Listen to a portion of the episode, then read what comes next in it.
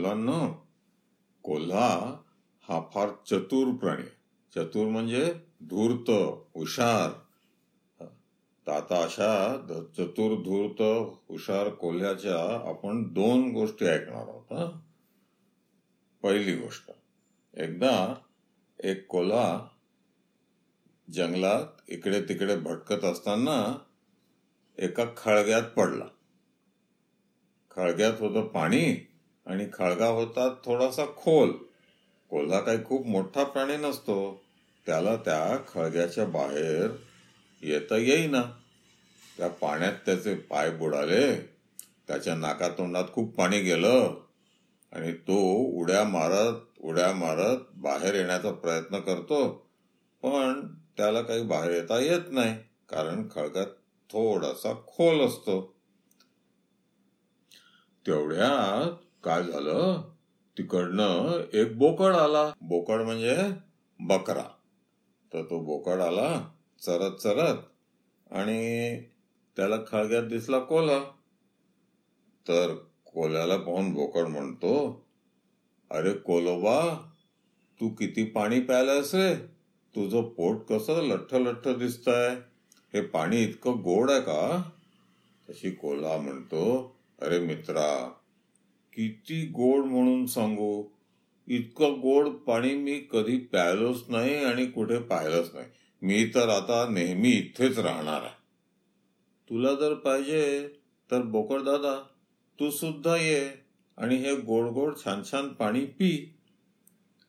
ते ऐकल्यावर बोकडाला तशी थोडी तहान लागलीच होती कारण तो खूप चारा चरून तहानलेला होता. तर त्याने त्याच्यात उडी मारली आणि त्याने खाली उडी मारल्याबरोबर आपल्या कोलोबाने काय केलं? एक उडी मारून बोकडाच्या पाठीवर चढले दुसरी उडी मारून खळग्याच्या बाहेर आले आणि बाहेर येऊन ते म्हणतात राम राम बोकड दादा आता तुम्ही पोटभर गोड पाणी प्या मी आता जातो. बोकडाने आधी विचार नाही केला म्हणून तो फसला आणि कोल्ह्याने चतुराई करून तो खळग्याच्या बाहेर निघाला. आपली पहिली गोष्ट संपली. आता दुसरी गोष्ट हा? ही गोष्ट आहे ती सुद्धा कोल्ह्याच्या चतुराईची गोष्ट आहे. तुम्हाला माहीत आहे जंगलाचा राजा असतो सिंह. एका जंगलात असा सिंह होता जंगलाचा राजा. त्याने एकदा सगळ्या प्राण्यांना सांगितलं की तुम्ही आळीपाळीने मला भेटायला यायचं. तर एक दिवशी अस्वल माकड आणि कोला अशा तिघांनी ठरवलं की आपण जाऊन सिंहाला भेटूया. मग ते तिघे निघाले आणि सिंहाच्या गुहेकडे गेले. मग सिंहाला त्यांनी नमस्कार राजे साहेब असं म्हटलं. मग सिंह म्हणाला या आत या. तशी ते तिघे सिंहाच्या गुहेमध्ये आतमध्ये गेले. आता सिंहाच्या गुहेत इकडे तिकडे सगळीकडे हाडं पसरलेली होती. जमिनीवर रक्ताचे डाग पडलेले होते. आणि कुजक्या मासाची घाण सगळीकडे पसरलेली होती. आता काय? राजेसाहेब म्हटल्यावर काही बोलू शकत नाही. काय करणार? म्हणून माकड अस्वल कोल्हा ती घाण सहन करत तिथे सिंहाशी गप्पा मारत बसले. पण काय झालं? काही वेळाने अस्वलाला अगदी ती घाण सहनच होईना. त्याला वाटलं अरे बापरे आता आपल्याला ओकारीच होणार. त्याच्यामुळे मग त्याने काय केलं? की त्यांनी नाक दाबलं आणि थोडस असं केलं. सिंहाने ते पाहिल्यावर सिंहाला त्याचा भयंकर राग आला आणि त्याने एक पंजा मारला. त्याबरोबर अस्वल मरून खाली पडलं. काय हा उद्धटपणा अस्वलाचा? असं सिंह म्हणाला आणि ते सगळं पाहून माकड तर बिचार घाबरूनच गेलं. आणि आता काय करावं? आपल्या राजेसाहेबांना खुश करावं म्हणून माकड काय म्हणतं? अस्वलाला काही कळत नव्हतं.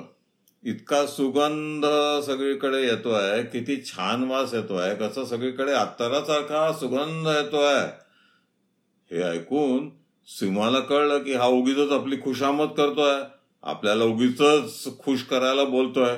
मग सिंहाला पुन्हा भयंकर राग आला आणि त्याने एक आणखी पंजा मारून आणि माकडालाही मारून टाकला.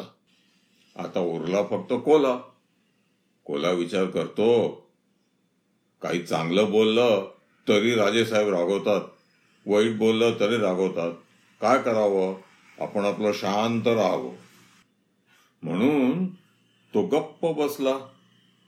तर थोड्या वेळाने सिंह त्याला विचारतो काय रे? इथे कसला वास येत आहे ते मला सांग बर. तशी कोला त्याला म्हणतो महाराज तुम्हाला मी काय सांगू महाराज? आज सकाळपासून मला इतकी सर्दी झाली आहे मला इतकं पडसं झालंय की मला कसलाही वास घाण सुगंध काही येतच नाही. कोल्ह्याचं हे धूर्ततेचं हुशारीचं भाषण ऐकून सिंह फारच खुश झाला. आणि त्याने नुकताच मारलेल्या अस्वल आणि माकडाची छोटीशी मेजवानी कोल्ह्याला दिली. आपल्या चलाखीमुळे आपण आज फार मोठ्या संकटातनं वाचलो. एवढंच नाही तर आपल्याला एक छोटीशी मेजवानी सुद्धा आपल्या राजेसाहेबांनी दिली.